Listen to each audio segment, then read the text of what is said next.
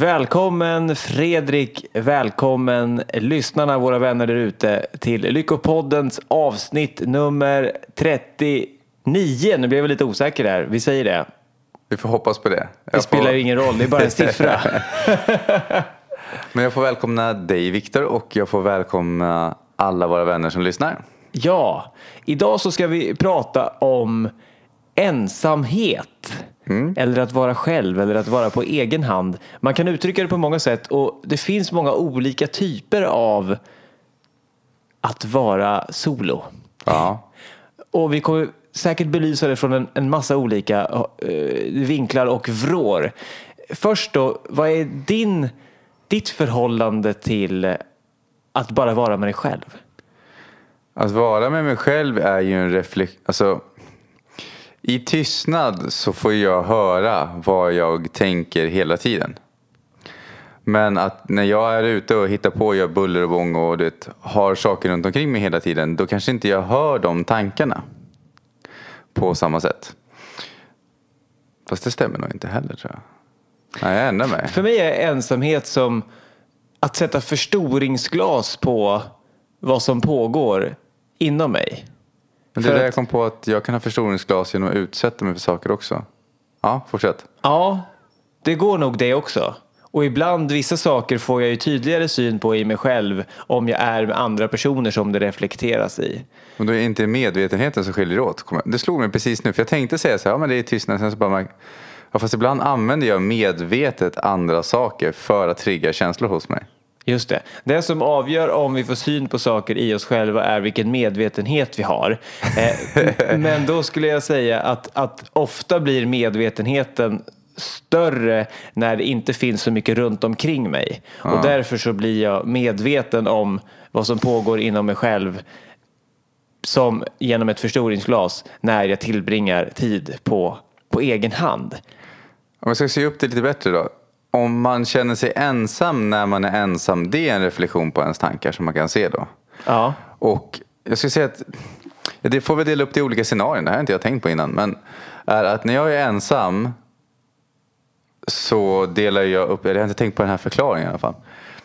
Då kan jag se vad jag tycker om mig själv. Och när jag är med andra då kan jag se vad jag tycker om mig själv genom andra. Men jag får olika sätt att se på saken. För om jag känner mig ensam när jag är hemma ensam. Då kan jag börja titta på vad är det för förväntningar jag har som gör att jag känner mig ensam. Eller vad är det jag tror om mig själv. Och är det så att jag är mitt bland människor och fortfarande känner mig ensam. Då har jag förståelse för att det har med mina tankar och värderingar kring sociala sammanhang och hur jag är och kanske hur jag har haft det med mina föräldrar under uppväxten. Och det ligger ju i det undermedvetna här. Så att det, på ett sätt så är det liksom, det är inte ditt fel om du känner så. Men det är vårt ansvar att titta på vad är det, något, vad är det som har ställts in där så vi kan ändra på det. Om, om, om man ska ta det till en så här väldigt basic nivå.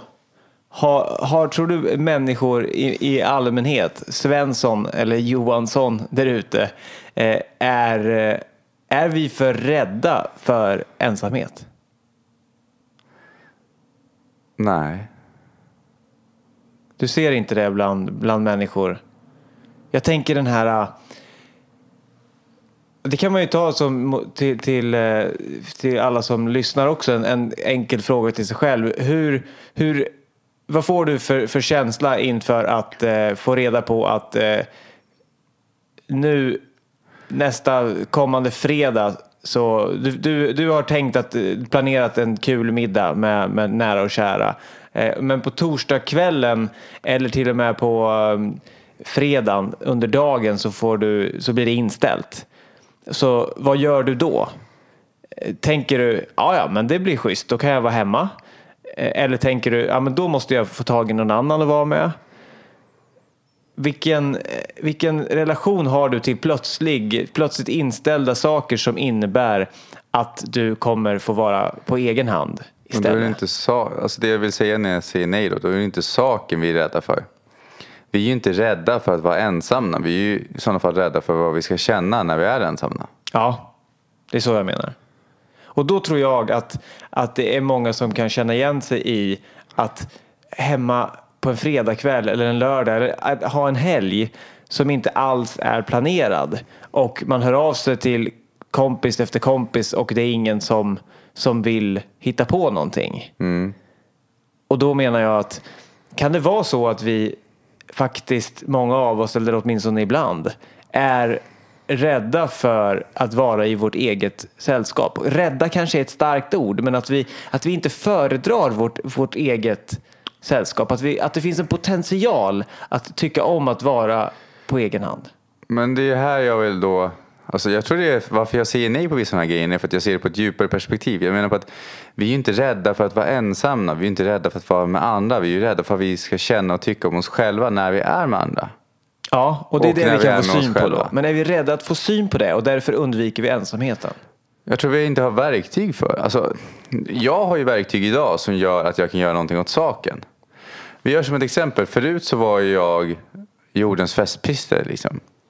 Och jag använde ju det som ett sätt för att slippa vara närvarande, för att slippa tänka, för att slippa känna. För det var så jobbigt de sakerna jag kände. Och jag hade inget som helst, alltså det kanske jag hade, jag har ingen aning. Men just då upplevde jag inte att jag hade något verktyg för att hantera det. Och då blev det att gå ut. Det var jättetråkigt att sitta hemma en fredag. För det var så här, men vadå? Vad ska jag göra på en fredagkväll om jag inte går ut? Och då fick min första resa där var ju att jag fick börja titta på vad, att jag började planera, hitta på saker som var roliga på lördag morgon. Så att jag hade någonting att se fram emot på fredag kväll. Så när kompisarna ringde och bara, ska du inte med ut ändå då? Kom igen då, var inte så tråkig. Så uh, kunde jag säga, men jag ska upp imorgon. Och det känns väldigt skönt. Det var mitt första steg i min träning. Och därifrån har jag tränat det vidare till att jag har inget behov av att gå ut. Alls. Alltså, man, man kan träna upp det som en muskel. Men då var det ju förväntningarna som kom istället. Då fick man ju höra från människor runt omkring en att man var tråkig och man borde hänga med ändå. Och vad ska du annars göra? Alltså då, då kan man ju provoceras av andra. Och där behöver man, där behövde jag i alla fall bygga upp ett förtroende för någonting annat som kunde styrka mig tills jag klarade av att stå emot det själv. Mm. Men det låter som en, en resa som jag kan relatera mig mycket till. Idag så, så tycker jag väldigt mycket om att inte ha saker planerade för att då kan jag få tid att göra exakt vad jag vill med mig själv och ibland inte göra någonting och gillar att ha mycket tid för egen reflektion och sådär. Gillar att ha mycket tid där jag, där jag läser och det gör jag bäst när jag, när jag är själv också. Eh, men, men för mig har det varit en, en resa, en utveckling genom olika stadier som du säger. Från att tycka att det var tråkigt att hänga med sig själv en fredagkväll och jag har aldrig varit någon festprisse men ändå velat vara runt om människor. Och sen inse att nej men jag tycker om det, det går ju bra att göra det. Men då får den här känslan av att man är tråkig och man kanske till och med säger nej till folk som vill att man ska med ut på saker och så. Men ska du bara sitta hemma? Och så tycker jag ja det är fantastiskt. Men, men eh, det, om jag säger det så det kommer inte de förstå, de kommer tycka att jag är, är supertråkig. Eh, och idag så känner jag att, att det inte heller är jobbigt att säga det utan jag är jättenöjd och stolt över min eh, förmåga att, att vara på egen hand och, och kan, kan gå flera dagar utan att jag behöver egentligen hitta på någonting för att, för att vara nöjd. Men att det har varit en, en process, en, en resa dit. Och då tänker jag att, att det finns väldigt många där ute som inte har gjort den resan. Och, och det är det jag relaterar till när jag säger att vi kan vara rädda för ensamhet. För att vi har inte hunnit bekanta oss och gå igenom de här olika stadierna. Jag, jag möter många som, som säger att de tycker att det är så tråkigt att laga mat och äta middag eh, själva. Och det, om man ska gå lite djupare i det, det, det har jag funderat på. Jag har lekt med tanken som ett experiment.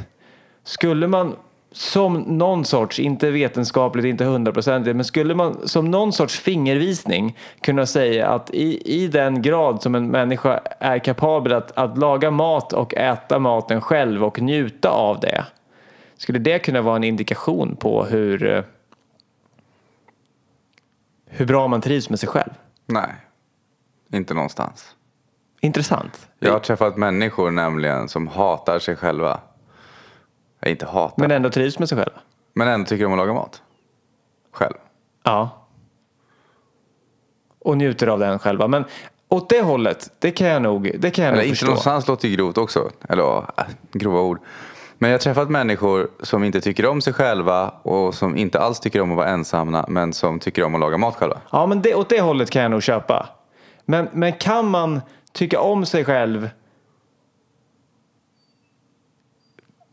riktigt mycket utan att klara av att äta mat med sig själv och gilla det?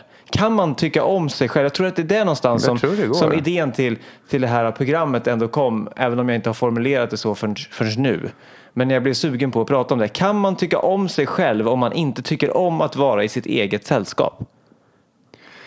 Där, hur menar du då? Jag tänker så här att Kan tumregeln, vara- det kanske är dumt att blanda in mat i det här för då blir det liksom, det har inte med maten att göra. Ja, men jag menar, stu- alltså det finns ju olika stunder som det triggas de här känslorna. i. Och varför jag tar upp det här, det behöver inte vara kopplat till just mat. Det finns, alltså det, jag har ju träffat människor som har olika scenarion i livet där det kommer fram. Jag kommer ihåg att jag, för mig förut när jag käkade frukost, eh, då, för flera år sedan, då kom alltid så överväldigande oro över mig. Och jag hade ingen aning om var den kom ifrån. Men det var nästan som att den var tidsinställd vilken tid på dygnet. Och jag hade ingen liksom speciell orsak till den heller. Och då spelade det ingen roll om jag bytte miljö ens till något finare ställe så kom den fortfarande. Men sen när jag bearbetade mig själv då försvann den. Det skulle ju, tycker jag, då stärka min tes om att när du bearbetar det så, så försvann den. Och att, att när vi inte tycker om att exempelvis äta middag själva så är det någonting som vi behöver bearbeta för att vi ska kunna släppa det. Och det ska försvinna. Jag ser en viss nyans i vad du säger stämmer. Men samtidigt så tror jag att det som jag tolkar är att den är för generaliserande. Ja, men jag tror att jag är medveten om det och vill ändå använda den som, som en tumregel mer. Men om du För skulle att undersöka. justera tumregeln då? Eh, Hur skulle du kunna för, förmedla det då? så, så är det jättesvårt att avgöra vilken nivå av självkärlek man har i någon form av test. Ja. Men ett test skulle kunna vara så nöjd som man är med att sitta och stirra in i en vägg i en timme. Att det blir någon så här, kan det ge en fingervisning om hur balanserad man är i sig själv? Om vi alltid blir rastlösa, kan vi vi verkligen alltid vara bekväma i oss själva då? Men jag menar på att jag själv tycker inte det är kul att sitta och stirra in i en vägg. Jag gillar ju att sitta och drömtänka under tiden då. Ja, men det kan man göra då. Då har man en förmåga att hitta Men då på sitter någonting. du inte bara och stirrar in i en vägg. Nej, då kan du ju drömma. När, men, alltså, men du har inget hjälpmedel. Du har ingenting att syssla med. Men om du ändå kan i vilken situation som helst underhålla dig med att drömtänka. Då, använd, då är du din egen lycka för, för drömtänkandet kommer ju från dig. Men det är för att jag har inre verktyg. Ja. Och inre verktyg gör dig lycklig. Ja. Men då har jag inre hjälpmedel, inte yttre. Ja, men om vi inte hade inre hjälpmedel då skulle vi inte ens ha ett hjärta och då skulle vi inte finnas. Så att, eh, det, det tycker jag nog eh, är att vara oberoende, att använda inre hjälpmedel. Ja, men jag tänker ju själv så här att min sammanfattning, eller ja, teori som jag har just nu där då, är att vare sig du är med folk eller utan folk eller gör något eller inte gör något. Så graden av lycka eller hur du mår, det avgör ju hur du känner just då. För att vi har, det, en dag är så bred med så många olika spektrum. Det kan vara så att en person har är helt okej med att sitta och stirra in i väggen.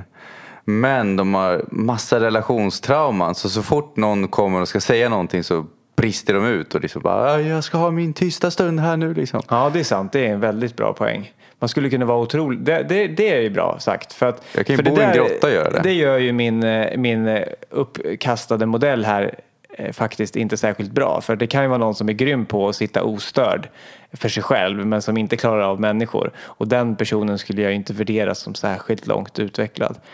Eh, Så att eh, det där, bra att få min, eh, jag, det var bra att jag vågade kasta upp den där. Jag har inte gått till botten med den på något sätt. Det för, nu, för nu rasar den känner jag. Ja. Men, men för någon som, för någon som eh, har bra relationer och, och snarare undviker att vara på egen hand så skulle det kunna vara en, en väldig övning och prövning att, att vara själv med en, en vit vägg Mm. och stirra in i. Och då skulle det kunna vara ett förstoringsglas för att få syn på saker Det i sig själv.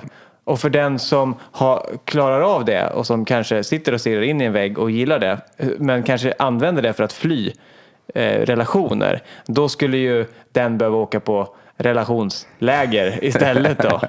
Eh, Så det kanske är lite två typer där, att vi, vi behöver jobba med båda sidorna och vi kanske antingen har mer problem med att vara själva eller har mer problem med att må bra när vi är med andra.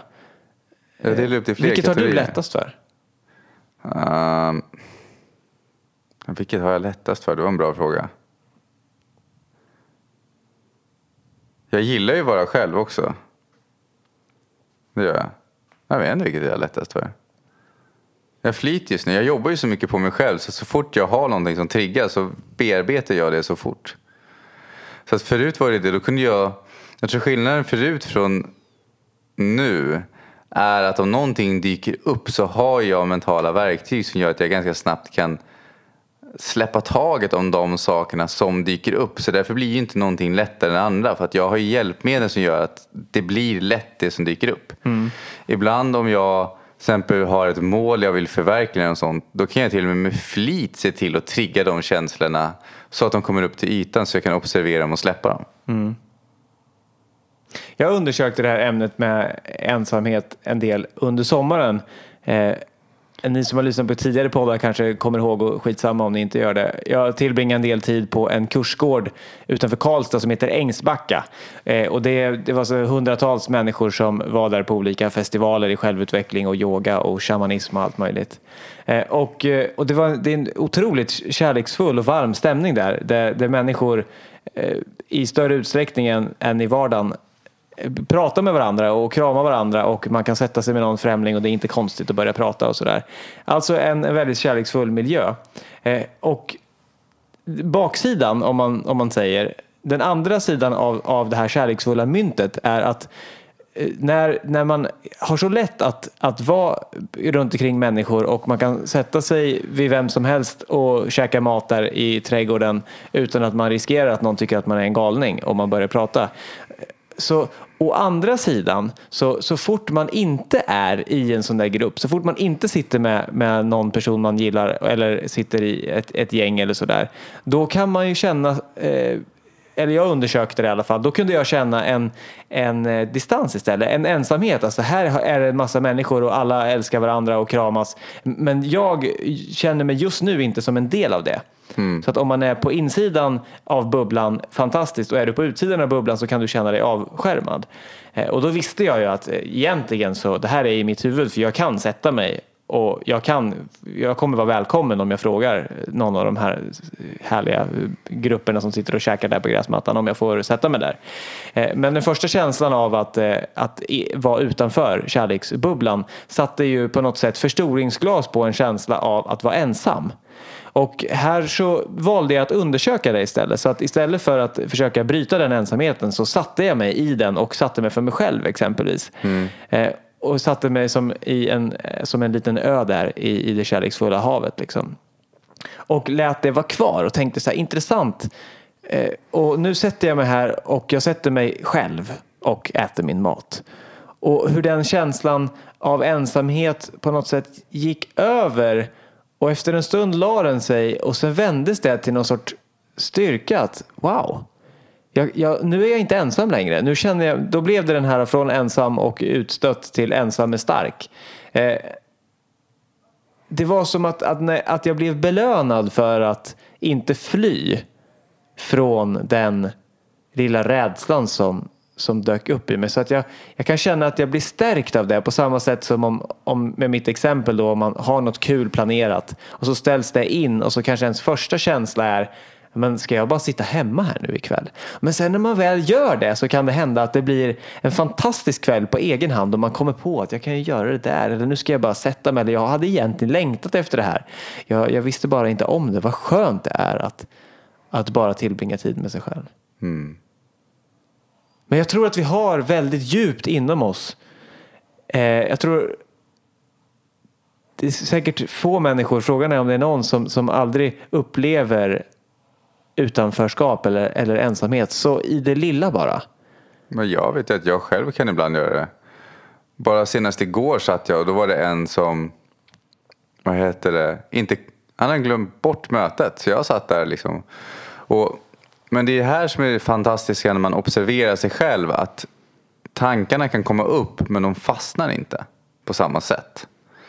Så då satt ju jag där och tänkte, då dök ju tanken upp som att ja, men nu har väl jag skickat ut någon, nu har väl jag planerat fel eller nu är det säkert någonting sånt eller så är det någonting jag gjort som, alltså det var något så här utanför, så här utanför det är säkert någonting jag gjort som är fel liksom. Mm. Och så fick jag observera mina tankar ganska snabbt och bara, ja fast det där vet jag stämmer ju inte liksom. Nej, men det där får jag släppa. Så genom observationen och träna på det så lär vi oss att släppa sakerna. Och det var nog en fantastisk, jag var på kickoff med några kompisar här i dagarna. Vi anordnade en egen kickoff för oss själva nämligen. Mm. Många gånger så åker folk på företagskickoffer och tycker att det är fantastiskt. Men blotta tanken på att boka in en kickoff med sina kompisar och säga vad ska vi vara om fem år? Mm, härligt. Den brukar få många att skratta. Men då gjorde vi det och många av verktygen som jag har fått lära mig var att jag trodde det skulle vara så svårt att släppa vissa saker. Men genom att ställa rätt frågor till det undermedvetna så kan vissa av våra värsta känslor lossna nästan direkt. Mm, det får du berätta mer om. Ja, men, jag tror det är Sedona-metoden som jag provade någon gång för länge sedan. Det här var, vi har, jag träffade en annan som har gjort en vidareutveckling av det som han lärde mig. Då. För att Sedona-metoden i sig fungerar inte hela vägen för mig. Men uh, nu har jag fått under till exempel helgen lära mig en ännu vidareutveckling med frågor. Jag ska inte gå igenom alla här på djupet. Men Sedona-metoden, om jag kommer ihåg historien rätt, går ut på att det var en kille som var... Han blev dömd till döden av sin sjukdom. Alltså inte fängelse utan han var så sjuk att han hade bara, jag kommer inte ihåg om det var några månader kvar att leva. Säg två, tre stycken. Och då på och han var en väldigt bitter människa på den tiden då. Och då på vägen hem, när han var på väg hem, så tänkte han att om jag ändå ska dö, då kan jag lika gärna förlåta alla människor och släppa allt. Hmm. Ironin var ju då i att, det här kanske inte gäller alla, men för honom i alla fall så, när han gjorde det, då blev han frisk. Hmm. Och började då utveckla för han, alltså när han var på väg hem och han tänkte för sig själv om jag ändå ska dö då kan jag lika gärna släppa det. Och så släppte det bara. Mm. Och då började han, då utvecklade han en fråga som bara var, vill du släppa det? Och kan du släppa det? Och vågar du släppa det? Ja. Vill du- släppa det? Kan du släppa det? Vågar du släppa det? Ja, nu har jag hört, nu har jag vidareutvecklat det här lite. Men, för då kanske man känner så här, men jag vill. Och ibland så känner man att nej, jag vill nog inte. Okej, då frågar man liksom varför vill du inte? Mm. Vad är anledningen till att du inte vill? Och då dyker ju någon annan rädsla upp under det. Har du några exempel om man skulle göra det på en praktisk situation? Jag skulle nog spela in en separat video med det istället. Ja. Men, men ett exempel skulle kunna vara bara som ett... Så, här, så man får, vad kan det handla om att man släpper? Ja men det kan vara, låt säga så här att man har en person som känner sig ensam. Och då kan man fråga, vill du släppa att du känner dig ensam? Och då kanske svaret är att då kanske det känns inombords, nej det vill jag nog inte. Om det känns tungt. Vågar du släppa? Ja. Kan du då? Så kanske man känner att man inte kan. Och då frågar man ju vidare. Hur skulle du kunna? Så att jag säger inte till dig hur du ska släppa det utan jag frågar ditt undermedvetna. Det är ju det som ändå styr, alltså styr det mesta av våra beslut. Hur skulle du kunna släppa det? Och då kanske det kommer upp en idé som att, och då är det mellan skapa nytt, släppa det gamla. Ja, skapa nytt och släppa det gamla. Det var en tredje, 70 sekunder, jag kommer inte ihåg den var för det. Ehm, och då kan man skapa en ny bild av det man vill ha eller så släpper man det gamla. Och så kan man fortsätta fråga, vill du släppa det nu? Eller kan du släppa det nu? Just då Ja. kan man skapa en ny bild där man kan eh, vara för sig själv utan att känna sig ensam. Typ. Ja. Och man kan också släppa bara den bild man har. Att jag tycker inte om att vara för mig själv. Men att jag ger inte svaren. Om jag frågar dig de frågorna så ger inte jag dig svaren. Och ibland kan det räcka med att man får upp ett svar som är att ja, men hur ska du kunna släppa? Då kan det vara att jag ska, ja, jag ska släppa det gamla genom att bara se det. Mm. Och så ser man det och då släpper det. Och det lät så löjligt lätt i början men det funkar ganska ofta. Inte till alla saker jag varit med om men till Det mycket. är lite som eh, vårt förra program där att vår hjärna är som en biologisk hårddisk. Då skulle man kunna säga att, att ställa rätt frågor till sig själv och ofta kan det vara lättare om man får hjälp med att någon annan ställer frågorna till en själv. Det kan vara som att ställa rätt frågor till Google. Du, du kan hitta allting på den här sökmotorn men du behöver söka på rätt sätt. Och när du väl söker på rätt sätt och då kan man få prova sig fram så, så hittar man till slut eh, det man söker. Och när man har hittat det man söker eh, med en hundraprocentig träff då, då vet man ju vad det står där på den här sidan och då slutar man leta. Mm. Då är liksom processen uppdrag slutfört. Om man ska du, använda den liknelsen. men jag tyckte det var faktiskt väldigt bra i en liknelse. Och undermedvetna är lite som Google. Ja, Alltså, vi kan, vi kan, vi kan med det medvetna, alltså man ska, det var en bra jämförelse, med det medvetna så har vi bara en så sökrad. Och då får vi välja vad vi ska söka och så plockar det undermedvetna, men vad vi än frågar så kommer det undermedvetna svara på det. ja. Och, och Om vi bara om- ställer rätt frågor. ställer rätt fråga och sen, ja, det kommer svara ändå, men det kommer svara fel om vi ställer fel frågor. Eller Ja. alltså, det kommer alltid svara någonting. Men, men vi kanske får upp ett svar som inte är så användbart om vi söker hafsigt och slafsigt. Liksom. Ja. Tänk Ja, vad men- mycket, det var, att Google är som ett undermedvetna. Tänk vad mycket det finns på Google. Mm. Tänk vad mycket skit det finns i ens undermedvetna också. Mm. Men här brukar jag se som att vi, du vet, vi, det finns så mycket grejer från vår barndom och vår uppväxt och alltihopa som har. Så jag brukar tänka att det räcker att reda ut dem, alltså för min del, reda ut dem som dyker upp vartefter de gör det. Och har ett mål att få en bättre relation, sätt ett mål mot det och trigga något område i taget så att man inte tar allt på en gång. För det finns ganska, låt säga, det, från person till person. Vi pratar ju om till exempel vår uppväxt, du och jag. Du, du verkar ha haft mindre saker att rensa, eller traumatiska än jag har haft. Ja, mindre tydliga saker i alla fall. Ja, jag tror det. Jag vet, ah, det är ingen dömande Ja, rätt men eller jag fel. skulle nog liksom säga att, att om någon snabbt frågar mig, har, du- har du haft en, en, eh, en lätt eller en svår uppväxt så skulle jag snabbt säga lätt uppväxt. Och så Ja. finns det alltid saker som är svåra även i en lätt uppväxt. Men om någon skulle fråga dig direkt, så, så vad skulle du svara då? Mer svår eller mer lätt? Min tolkning av den var svår när jag växte upp. Ja, precis. Så det enkla svaret är ändå mer svår. Och, mer, och mitt enkla svar är mer, mer lätt och så kan man gå hur djupt som helst på det. Mm. Ja, så vi har nog lite, lite olika. Så det är också beroende på vad man har för område och vad man har för uppväxt. Och det här kan ju skilja från person till person. Det finns ju människor som har jättebra relationer men de har, eh, de har inte alls den ekonomin de vill ha.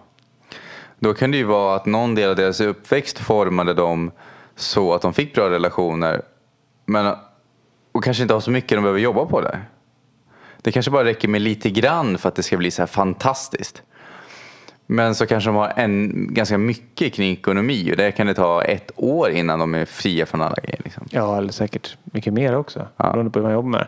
Men om man, om man håller det, ihop det här ämnet då med, med, med ensamhet. Så där, där är min upplevelse i alla fall att eh, den värsta ensamheten jag har upplevt i mitt liv det, det är ju i kärleksrelationer. Alltså att bli lämnad eller att den som jag har varit kär i inte vill vara med mig. Att, att få det svart på vitt eller bara att någon, man har en känsla av att någon inte vill vara med en. Att de undviker den eller inte svarar på eh, ett meddelande eller, eller när man ringer och sådär. Och att, att det ofta då i kärleksrelationer triggar en ensamhet som, som programmerades in i oss när vi var små och verkligen behövde eh, vuxna människor runt omkring oss, oftast våra föräldrar, för att då, på den tiden egentligen för att kunna överleva. Och att det kan vara en förklaring till att det känns så starkt, för det kan ibland kännas så när man är i en stark kärleksrelation och den personen på något sätt inte är närvarande.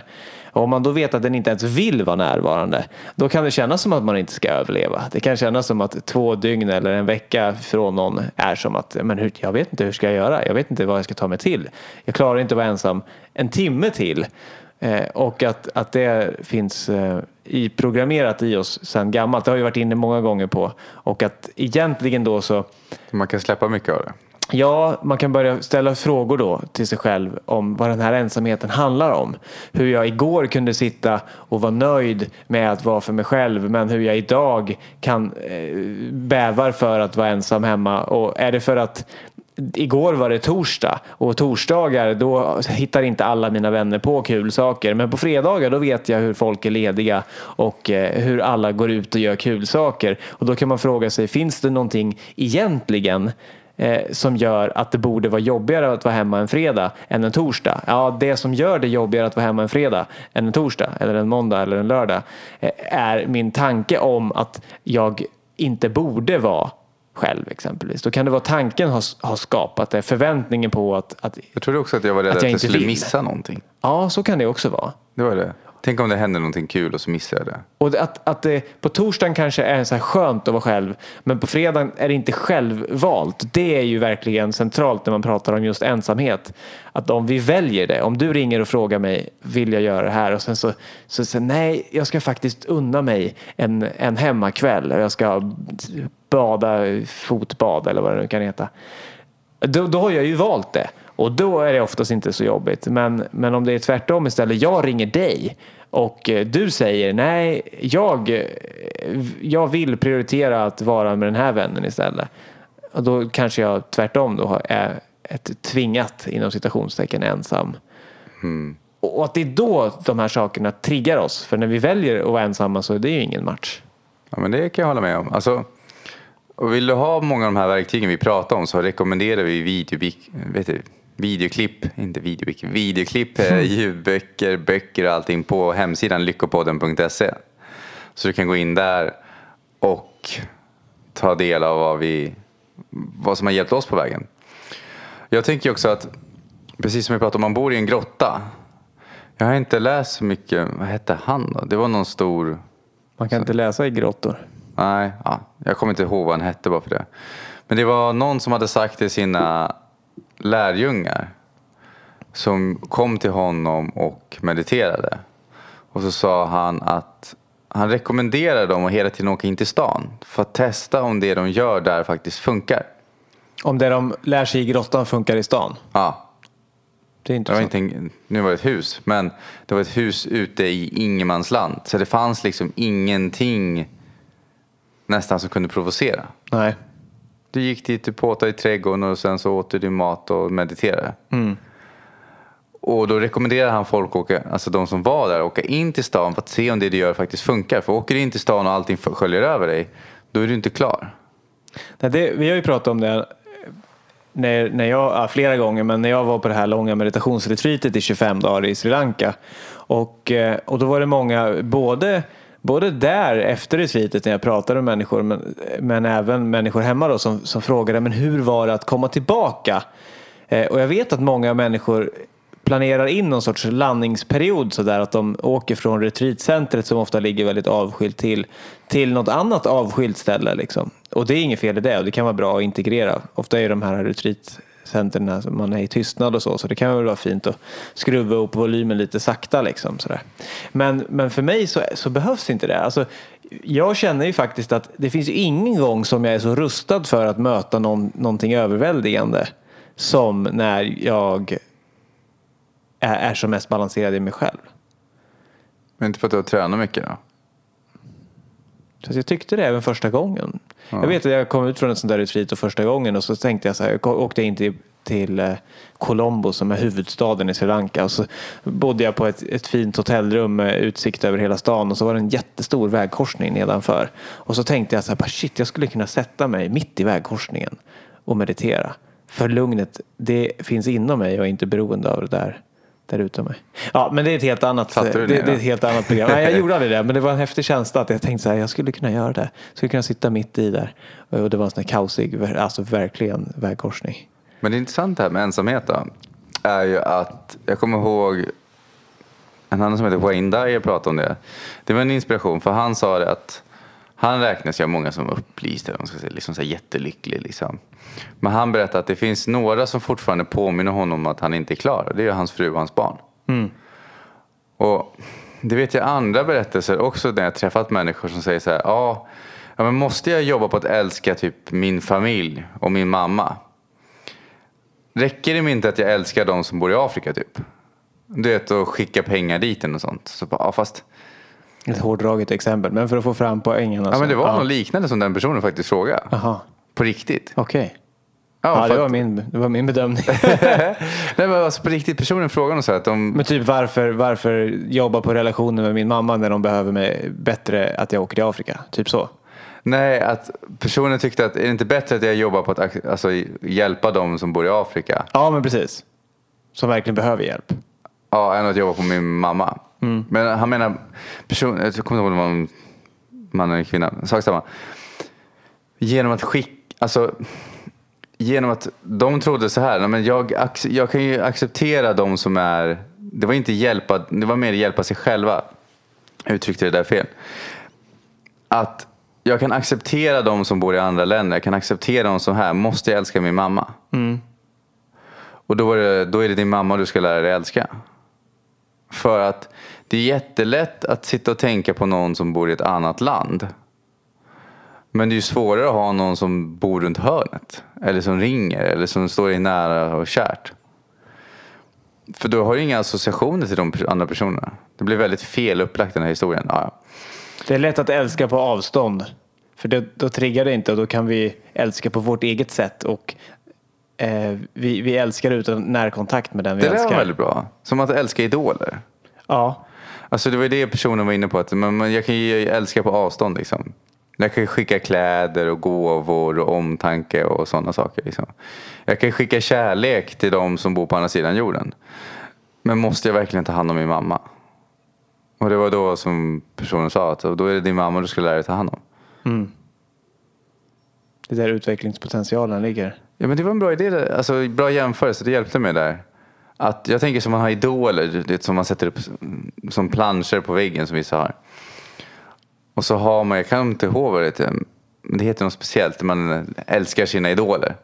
Men egentligen är det ju illusionen, bilden av dem som man älskar. Ja, Det är ju jättelätt om du inte, om, alltså om du inte får träffa personen och dess bekymmer och dess fördelar och dess problem och alltihopa. Du ser ju bara en jättevacker bild som är helt stilla. Den gör ju ingenting för att trigga någonting hos dig. det finns ju en annan sån liknande grej eh, som jag tycker är så otroligt intressant med kärleksrelationer och hur de kan gå bra och dåligt och sådär. Och hur mycket vi kan lära oss från dem. Och ett, ett vanligt mönster som jag ofta stöter på när jag träffar människor är att, att någon blir våldsamt kär i någon som, som bor i ett annat land. Mm. Eh, och det är ju också den där att, att först bli väldigt kär i någon och sen inte så att säga behöva skapa en vardag med den personen kan göra att vi undermedvetet, vi tillåter oss att bli kära i någon för vi vet att vi inte behöver möta det riktigt. Så det är lite samma sak som, som den här idoldyrkan. Det är ganska lätt att vara kär i någon som är på andra sidan jorden och man kan skriva till varandra. Och man kanske inte riktigt kan... Men det kan vara svårt också. Det kan också det skapa en kan ensamhet. Vara, ja, det kan det verkligen göra. Alltså, jag jag, har varit med om den distansförhållanden och det är nog en av de värsta upplevelserna av ensamhet som, som jag har känt. Och då finns det båda också. Så det Ja. finns upplevelser, ja det, det finns det. Det finns alltid två sidor av jag, allting. hur vi än diskuterar så brukar vi hitta flera sidor Men jag saker. tror att det gör det och det är anledningen till att jag tror det, eller tror mig veta får jag väl säga då, är att, att, att världen är- uppbyggd av, av motsatser egentligen. Så att varmt är bara eh, sam, andra sidan av samma mynt som kallt exempelvis och långt och kort och hårt och mjukt och sådär. Så att om vi pratar om någonting som är mjukt så är det i förhållande eh, till någonting som, som är hårt. Ja. Eh, så att eh, det finns två sidor av, eh, av, av allting egentligen. Det kan vara så här och det betyder att det också kan vara tvärtom. Men om vi sammanställer det här då. Mm. Vad skulle du säga om det här med att vara ensam? Det är någonting som kommer upp till mig och du sa också att vi har lite klipp och böcker och sådär på vår hemsida. En video, jag har inte många videor på vår hemsida, men en video som finns där som jag har gjort som kommer upp till mig nu, det är det här att, att vi eh, det är egentligen inte det vi upplever som gör att vi mår dåligt utan det är att vi tycker illa om det vi upplever. Det är ogillandet av ensamhet som gör att det är jobbigt att vara ensam. Så att då kan man ju kanske fråga sig själv nästa gång som man känner sig ensam Okej, okej, jag konstaterar att nu känner jag mig ensam och det känns inte bra. Eh, kan jag välja att vara ensam utan att motsätta mig ensamheten? Kan jag acceptera att idag är jag ensam och det är helt okej? Och just att ställ den frågan till ditt undermedvetna. Ja, jag kanske är ensam. Kan jag acceptera det? Kan jag prova att vara ensam ikväll? Utan att det gör någonting. Det är mitt bästa tips. Det låter som ett väldigt bra tips. Och då vill jag förklara. Undermedvetna, för de som inte vet, är ju en inre del av en själv som styr. Det är egentligen den som styr 95% av våra beslut. Och genom att kommunicera med den så får vi tillgång till den kraften som faktiskt gör att vi skapar en förändring i våra liv. Och många vet, alltså jag, som jag visste förut inte ens att det existerade. Det undermedvetna? Ja. Nej. Och hur, hur ser det ut liksom? Och ett enkelt sätt att få reda på, du kan ju alltid fråga ditt undermedvetna. Och då tänker man, hur ska jag göra det? Jo, precis samma sak som du, du hör tanken, hur ska jag göra det? Det är ju en tanke. Som du tänkte då. Så tänk egentligen bara en riktad fråga som du bara ställer ut till ingenting om man säger så. Och då kommer antingen svar komma direkt eller med tiden eller så kan man lära sig formulera frågan. Men vi har ju fler gratis tips på hemsidan. Mm. Och om någon tvekar på att det undermedvetna finns, då kanske jag kan säga så här då. Om jag säger hallonglass nu, så, så vad får du upp för tanke? Så här, gott, äckligt, socker, åh, fantastiskt, jag vill göra hallonglass. Alltså någonstans måste informationen som vi hela tiden relaterar till komma ifrån.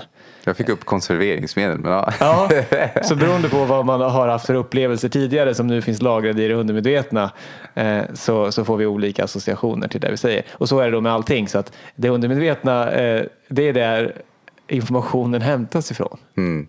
Och det är där den lagras också. Ja. Men en sammanfattning för mig är Egentligen spelar det inte så stor roll om vi är ensamma med andra. Vissa människor behöver jobba mer på att vara ensamma och ställa sig själv rätt frågor så att man inte bara är i det. Utan läs på, utforska dig själv, lär dig olika verktyg som hjälper dig själv att faktiskt släppa de sakerna. Det, det finns ju även böcker om meditation som du pratar om hjälpt dig. Jag gillar ju böcker som typ Byron Katie har, Älska livet som det är. Sådana saker som ger en verktyg att kunna hantera de sakerna som dyker upp. Mm. Det är helt okej att, att vara en person som nästan alltid är omgiven av människor. Det är också helt okej att vara en person som nästan aldrig är omgiven av människor. Vad vi kan göra om vi vill är att undersöka varför vi eventuellt inte tycker om så mycket att vara på egen hand eller varför vi eventuellt inte tycker om så mycket att vara bland människor och så kan vi se vad vi får för svar. Ja, för ibland kan jag märkt, ibland är svaret bara att ja, men jag tycker om att ha egen tid. Ja, Och det finns ingenting där som jag behöver bearbeta. Det är inget fel på det. Ja, men då vet jag ju det åtminstone. ja. Allt är okej. Om det finns en nyfikenhet, använd den. Om det inte finns det så är det också okej. Tack för ett, eh, ett spännande program. Tack för att, att ni har lyssnat. Mm. Tack detsamma och gå gärna in och skriv recension på iTunes.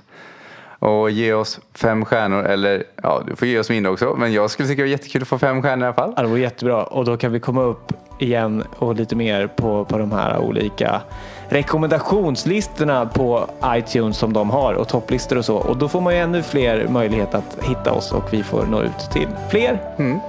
Tack så mycket och ha en fantastisk vecka tills vi hörs nästa gång. Jajamän. Ha det gott. Hej hej. Ha det gott. Hej.